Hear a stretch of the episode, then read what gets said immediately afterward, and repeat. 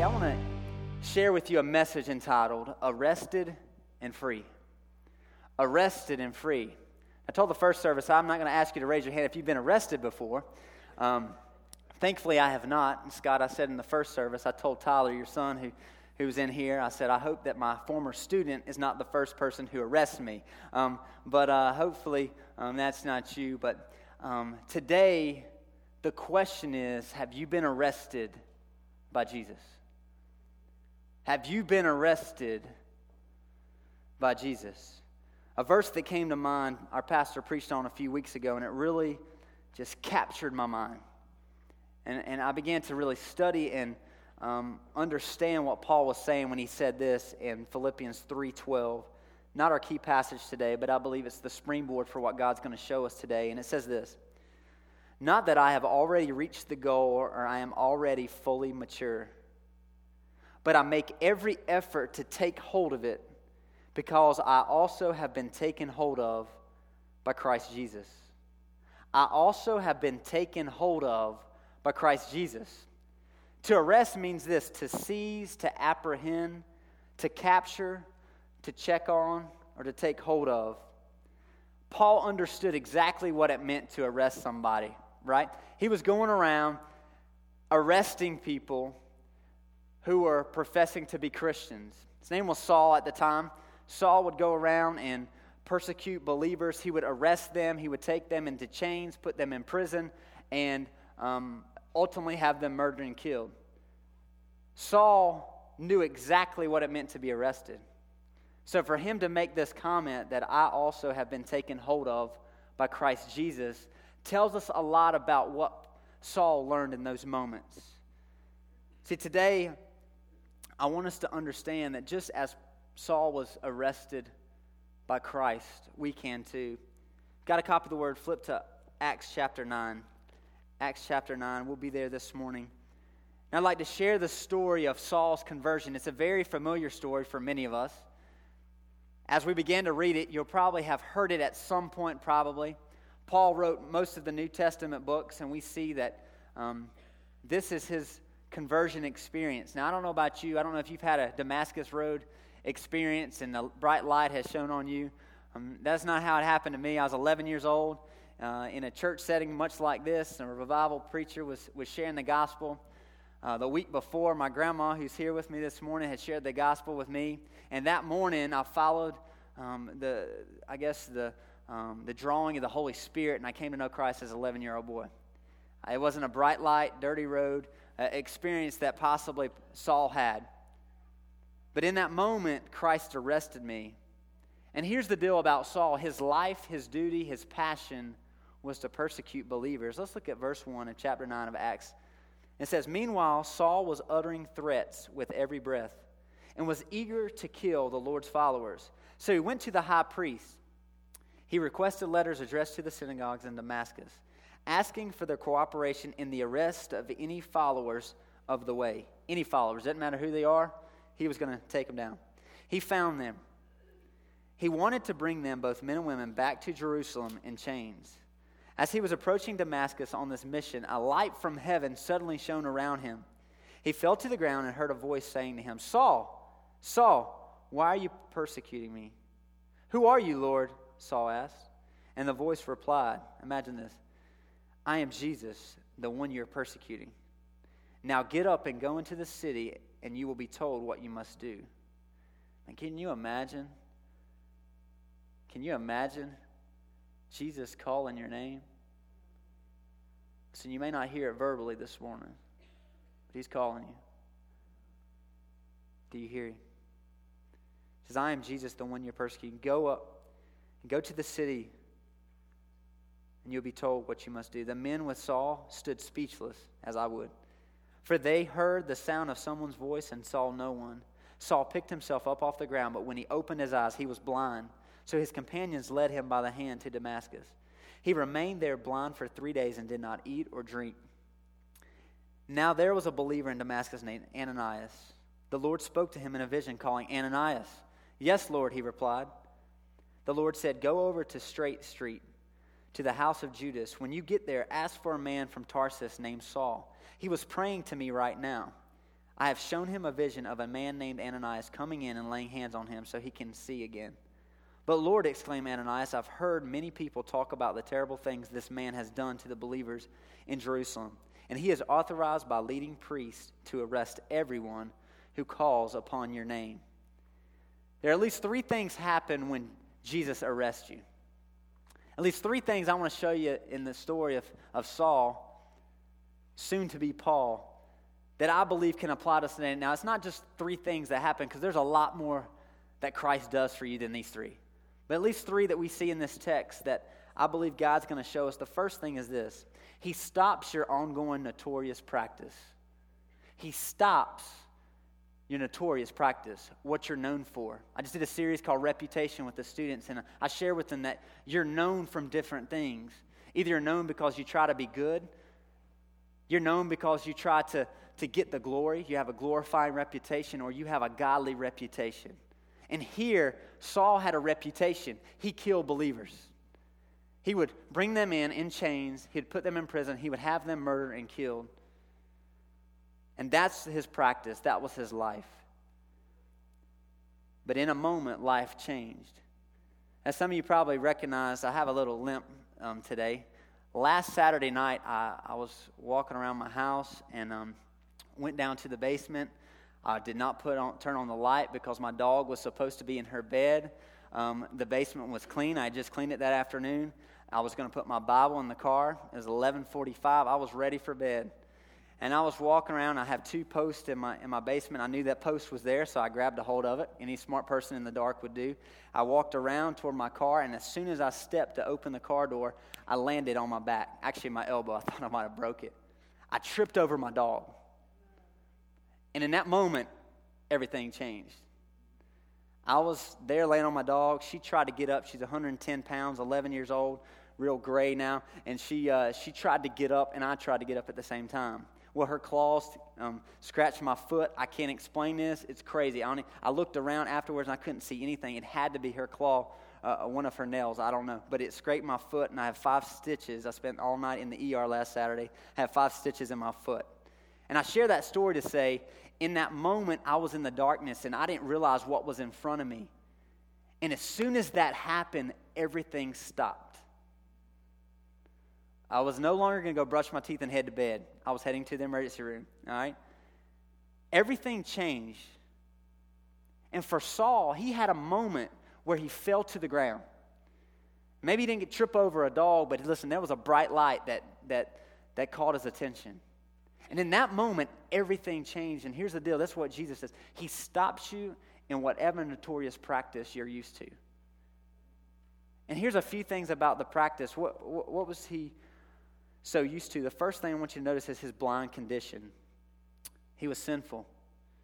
He was going around, he was eager to kill believers.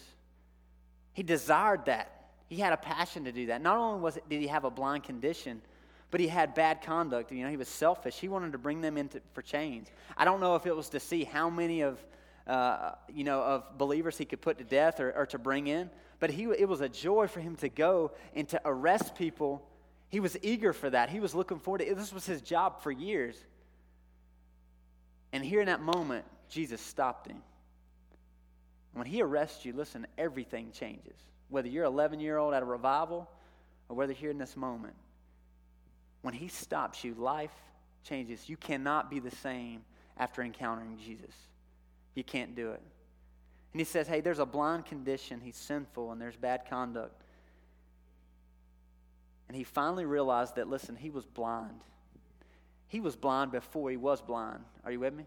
Because when he saw the light and he fell, it was at that moment he realized he was blind. And there comes a time in our life that we got to be honest with God and we got to realize the sinful condition we're in. And maybe it's not a physical blindness, but there's a spiritual blindness. And we've got to remove the blindness and say, you know what? Lord, I realize who you are. And in this moment, I have to stop who I am. And he don't want you to change and then he'll clean you up. He wants you to come to him and he'll do all the changing. And he stopped Saul right in his tracks where he was. Notice the second thing. Look at verse 15. But the Lord said, Go. I just want you to know if, if you hear it, the Lord ever tell you anything, he says go. He says go a lot. Go and make disciples. Here in this moment says, Go, for Saul is my chosen instrument to take my message to the Gentiles and to the kings, as well as to the people of Israel. And I will show him how much he must suffer for my name's sake. So Ananias went and found Saul. He laid his hands on him. He said, Brother Saul, the Lord Jesus, who appeared to you on the road, has sent me that you may regain your sight and be filled with the Holy Spirit. Instantly, something like scales fell from his eyes and he regained his sight. He was able to see. See, he was blind, but now he could see. Then he got up and was baptized. Afterward, he ate some food and regained his strength. Saul stayed with the believers in Damascus for a few days. The second thing is not only does he stop you in notorious practice, but here's the great thing about Jesus when he arrests you he starts you on a new pursuit. He starts you on a new pursuit. See, instantly he stops you, but intentionally he starts you out on a new pursuit. And in those moments, you've got to realize that, hey, if, if Christ arrests you in this moment, he stops where you are. He has a place, he has a destination, he has a purpose for your life. And here we see that. He stops you right in this moment. I, I remember, I reflect back, Mom, I don't even know if you know this story. My mom's here with me this morning.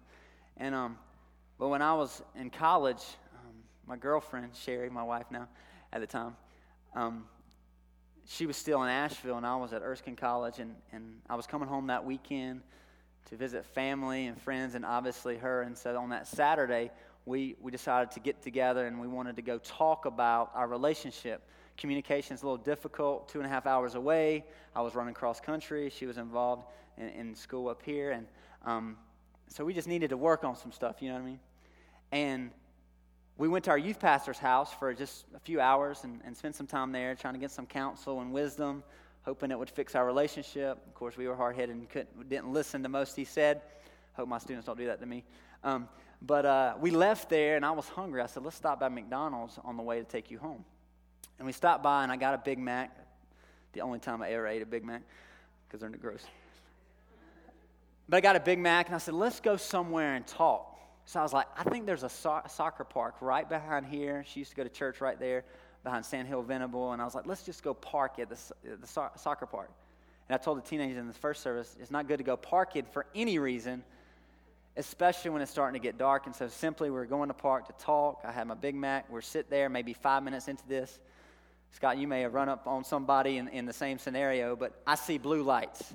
I'm flipping out. Like I never got a ticket. I was a pretty good kid. I mean, you know, um, I was a DARE role model, you know, in high school. I was like, I, I, didn't know what to do. So I start getting out of the car. That's not what you do. You know, if the cop comes up, you don't just start, say, hey, how you doing? You know, you don't do that, okay? So, like, I'm freaking out. Like, I start, I roll down the window and I hand in my license and I'm like saying all this stuff of how good I am. I'm trying to, like, make it sound good. He's probably like, I've heard this, man. I know what you're up to. And I was like, dude, I got a Big Mac. I promise. I ain't trying nothing. You check the car. I have no alcohol. I'm never drunk, never even seen alcohol. You know, and I was just going through this list, and he was like, come on out here, man. He said, put your hands up. I was like, am I getting arrested? I'm innocent. I was like, they're going to call my mom. They're going to call her dad. He's going to kill me. And so I'm like, I get out of the car, and I'm, no one's, I'm looking around like, dude, is anybody watching this?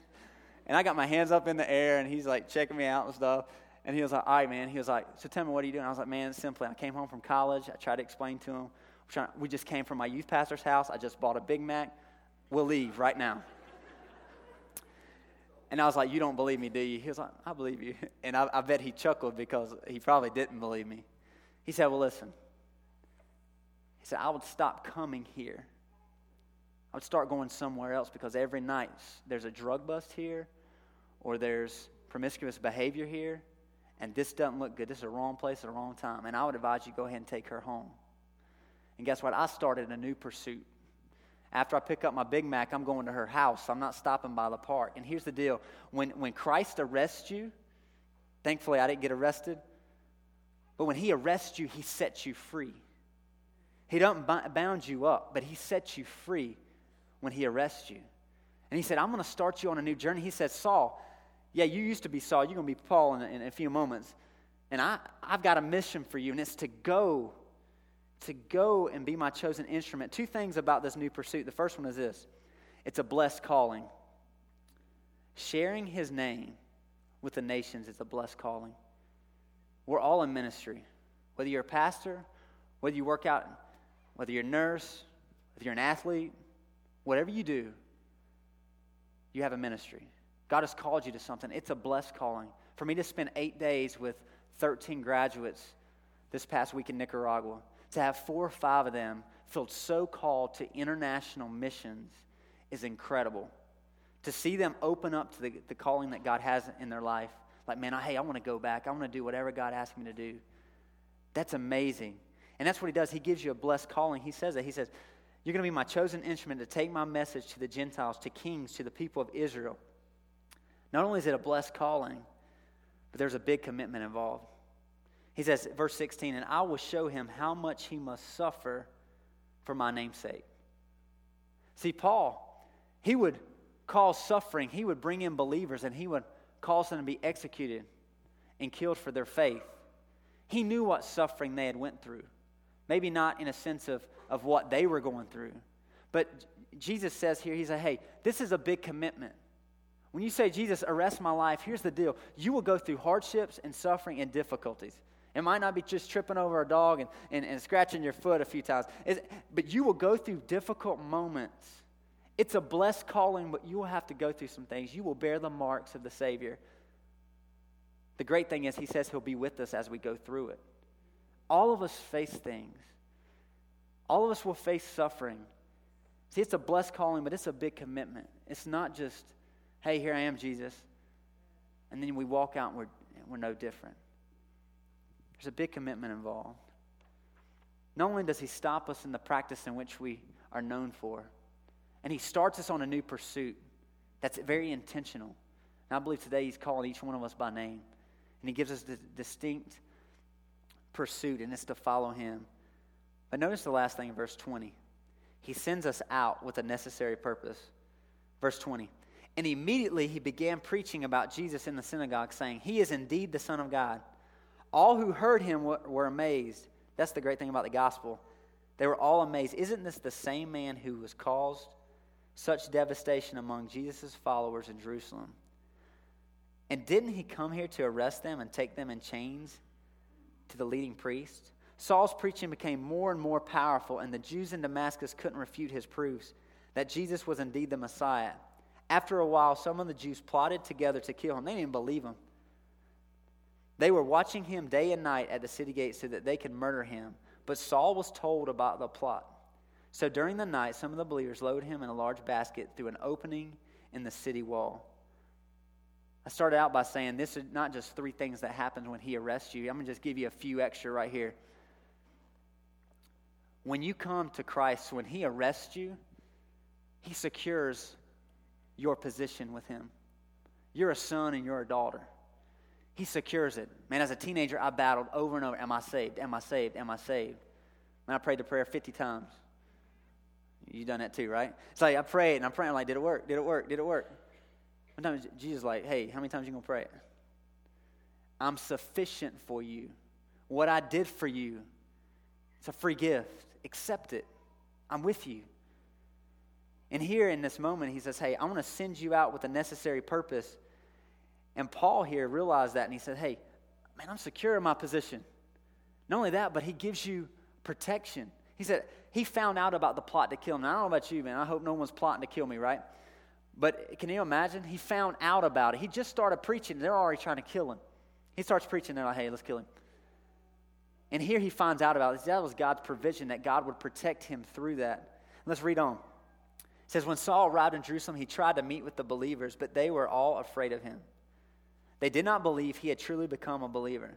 Then Barnabas brought him to the apostles and told them that how Saul had seen the Lord on the way to Damascus and how the Lord had spoken to Saul. He also told them that Saul had preached boldly in the name of Jesus in Damascus. So Saul stayed with the apostles and went all around Jerusalem with them, preaching boldly in the name of the Lord. Here in this moment, we see that he sent out with a necessary purpose. The first thing we notice is the bold courage. It says that he immediately he went to preach, and it was powerful. Powerful and more powerful. And everybody was amazed. Even the Jews, they were just like, man, what's going on with this guy? This is the guy that was, was putting people to death. Is this really him? No, this can't be him. Let's try to kill him. And then before long, the apostles started to believe. See, the first thing that we see here is when he gives you a purpose, he gives you the bold courage to step out and do it. Whatever God's asking you to do, have the boldness and the courage to go out and to do it. But the second thing is this there's a believable change. There's a believable change. And at first, they didn't really believe it was him. They're like, there's no way. I mean, this is the guy that was standing at the gate persecuting. There's no way that he's changed his life. You, you can reflect back somebody in high school you're with, and you're like, man, you know now that when they're 40 or 50 or 60, they came to Jesus, right? And you're like, no, there's no way. You're not different. Like, you still party. No, you, it can't be the same person. I remember this story. I was, um, I've had the privilege the last 10 years to coach a couple different sports in a couple schools. And my first coaching job was at Cane Creek. In my second year there, um, we were having golf tryouts. We had 35 golfers try out. I'm a coach now at Veritas, and we only have like eight or 10 tryouts, really easy compared to the 35. And then you got to cut some people, and that's no fun, right? I've been cut before. It's, it's not fun. Sad. It's not good. I had a young man come up. He was about this tall. I'm no exaggeration, about this tall. Mom was carrying his clubs. Okay? He didn't go to church here. But mom was carrying his clubs. And so they're walking around, bringing the clubs over, trying to drag him along. You've seen it before, you know, mom or granddad or somebody really wants him to play. You know, dragging him around. He's like, hey, man, how you doing? What's your name? He told me his name. I'm not to say it. And uh, I said, hey, man, hit your five iron. He's like, I don't have one. I was like, hit your nine iron. He's like, I don't have that. He's like, I got a putter. I got this big club here. It was like way bigger than him. And then he had like a three iron or something. I'm like, who uses a three iron, man? And especially if you never golfed before. He had three clubs. And I'm like, this is not going to go good. He starts to hit the ball, goes nowhere. And I'm like, man, I'm going to have to cut this kid. I mean, I bless, I mean, I feel bad talking to mom or grandma, you know, about it. And so he doesn't make the team. I think he was relieved. I mean, when he walked in, he was like, okay. I mean, he just walked on, got in the car. He's like, man, I'm, I'm good. I'm free now. But the next year, I have tryouts.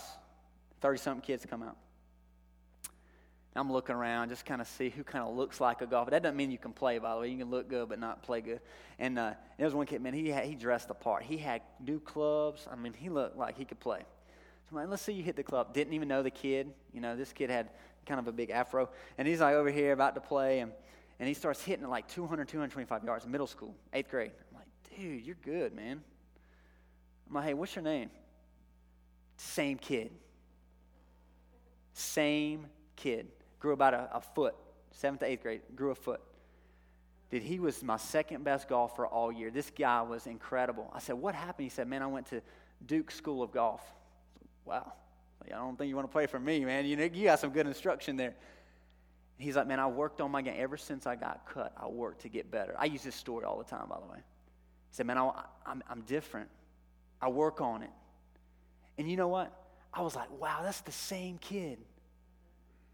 And here's the deal when Christ changes you, he doesn't change you a little bit. Man, he changes you a lot. And when he showed up, man, that, that kid was different. And in the same way, maybe that's, that's more of along the golfing realm, but, but in the spiritual realm, think of that. When Christ changed Saul's life, when, when Paul showed up, they're like, man, he used, to, he used to be the one. Man, he's different. He's preaching about the Jesus he used to persecute. What's different about him? Here's the deal God will give you the bold courage and He'll give you a believable change in your life. And He'll send you out with the necessary purpose. God has a plan for all of us. When He arrests us, He has a plan for us. He doesn't just say, hey, I'm going to save you so you can just be how you are. The kid wasn't comfortable just saying, you know what, I got cut, so I'm no good. I'm just going to go home. He said, I'm going to be determined to get better, to, to, to make something as a golfer. In the same way in our spiritual life, we've got to know that we come to Christ, say, Lord, arrest me and when he arrests you, he changes you. And that's exactly what he did to Saul. Just recently, I asked a close family member of mine, Mike Hurst, not to name names, um, my brother in law. So, Mike, what's it like to get arrested?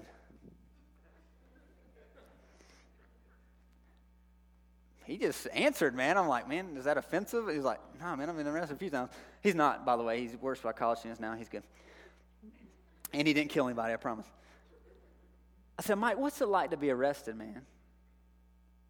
He chuckled and he said this You lose all sense of freedom. You do what they say, go where they take you, and you no longer have a free will. The Apostle Paul knew this arrest terminology well. He did it for years. Take freedom away is what he did. But when Christ arrested him, and when he arrests us, you gain all the freedom in the world. You don't lose it, you gain it. If someone has a view of God as he arrests you and takes control of your life and he does as he pleases, no, he gives you free choice and free will. And he wants you to live your life for him. And here in this moment, we see a little bit about freedom. Flip over to Galatians chapter 5. If you flip to Galatians 5, this is Paul talking about being set free.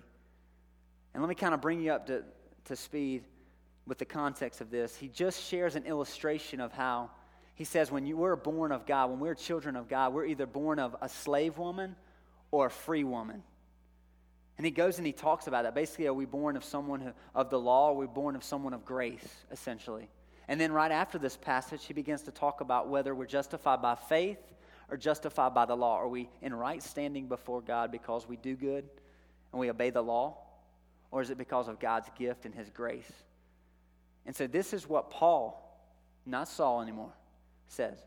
So Christ has truly set us free. Christ has truly set us free. I'm going to give you three things about this freedom. The first thing is this salvation in Christ sets you free.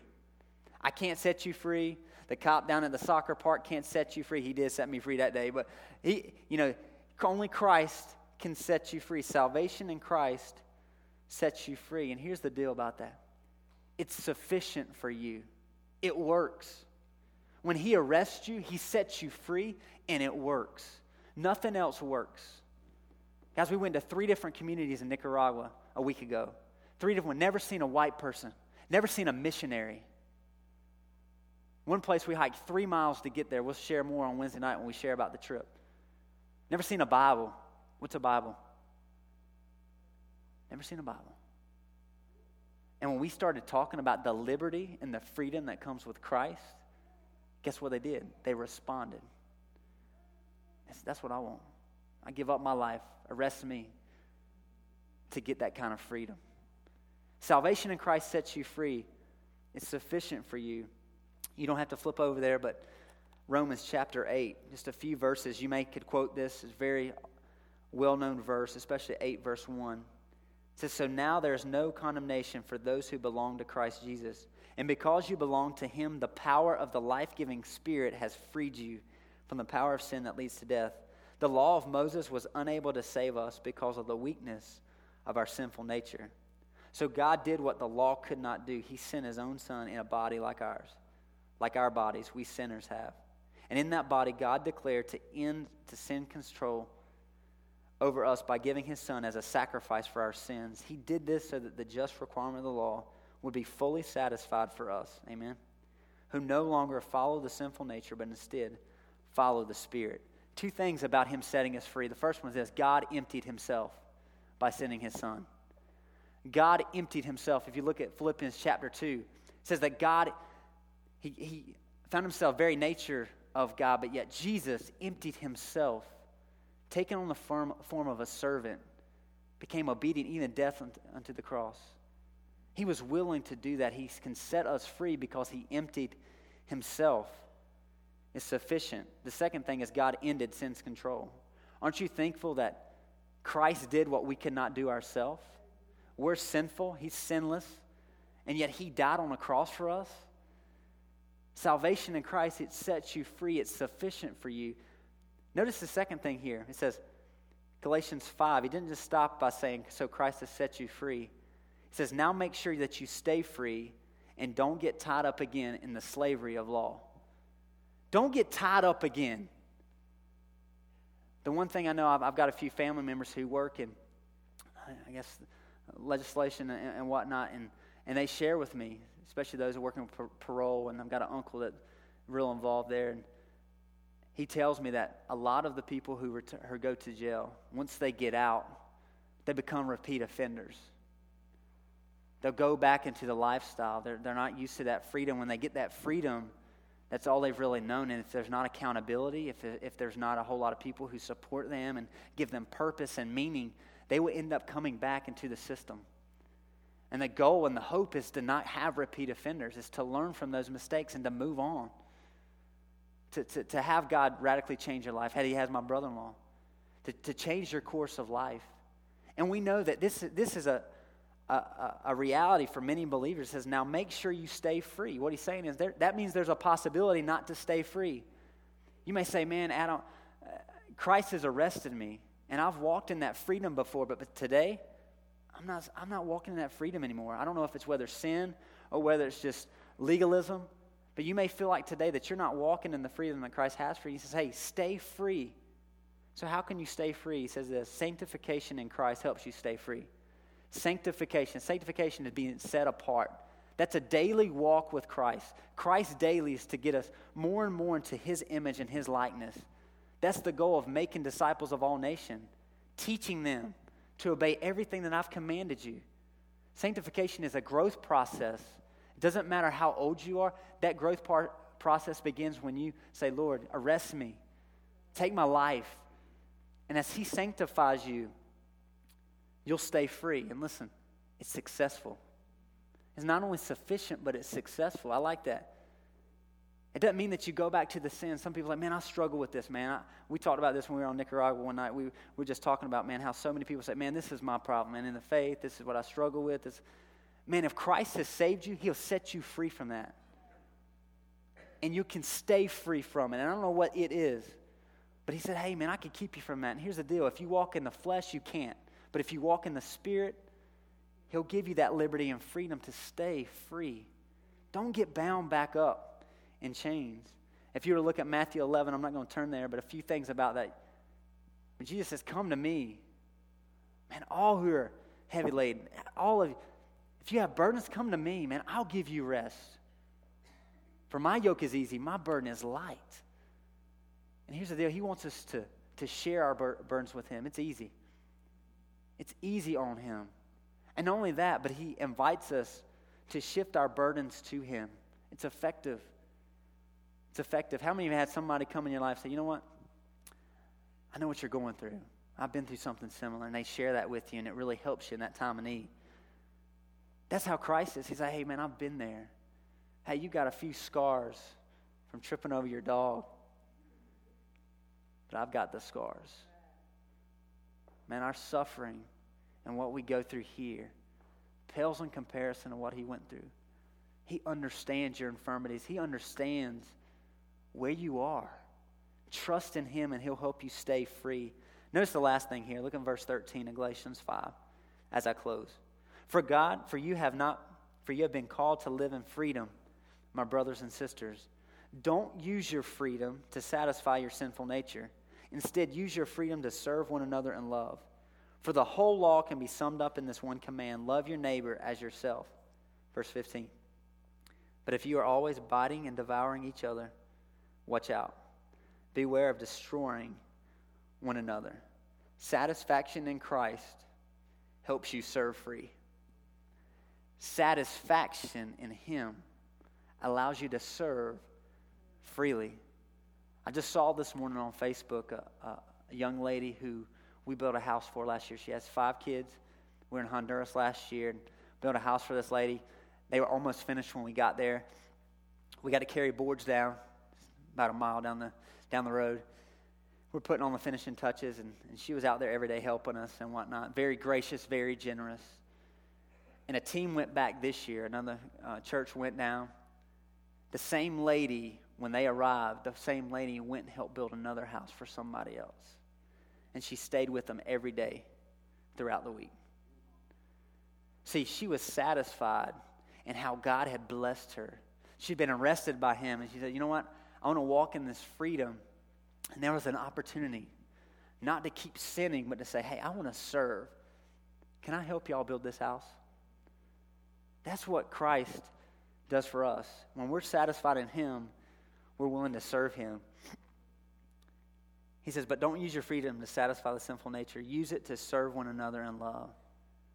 And he says, hey, I can sum all this up in one phrase love your neighbor as yourself. I think it's a given here in the context of what he's talking about is Jesus said there's two greatest commands, and everything in the book of the law hinges on these two love God and love others. In other words, he says this this is how you want, I want you to serve me. Exalt the Savior He said, Exalt the Savior and encourage the saints. He says, Exalt the Savior and encourage the saints. For me to look at that and see Maria help him build a house in Honduras, I say, man, that's serving freely. Who once was bound, but now is free and is doing what God has commanded. It says, Exalt the Savior and encourage the saints. Are you and I walking in the freedom of Christ? He's among us today, seeking to take hold of our lives and set our course on a path of freedom. There's a song lyric that really captures what I shared today. And it's from Hillsong, and it's called To Know Your Name, the song we used to sing in our youth group. And there's a verse in this song that every single time I sing it or see it, I weep and I cry because it, it radically captures my heart. And it says this Arrested by your truth and righteousness, your grace has overwhelmed my brokenness. Arrested by your truth and righteousness, your grace has overwhelmed my brokenness. Allow that to sink in. Maybe we're not arresting believers today. Maybe we're not walking down the dusty road to Damascus. But right here in this moment, Christ wants to arrest you. What's your current practice? What are you notorious for? What's the condition of your heart? What's the conduct of our lives, myself included? Where are we at before God? Has He arrested us? Let Him stop you where you're going and start a new pursuit today. Seek first His kingdom, follow after Him be ready to be sent out for necessary purpose. His plan for you, listen, is bigger than yourself. It's bigger than yourself.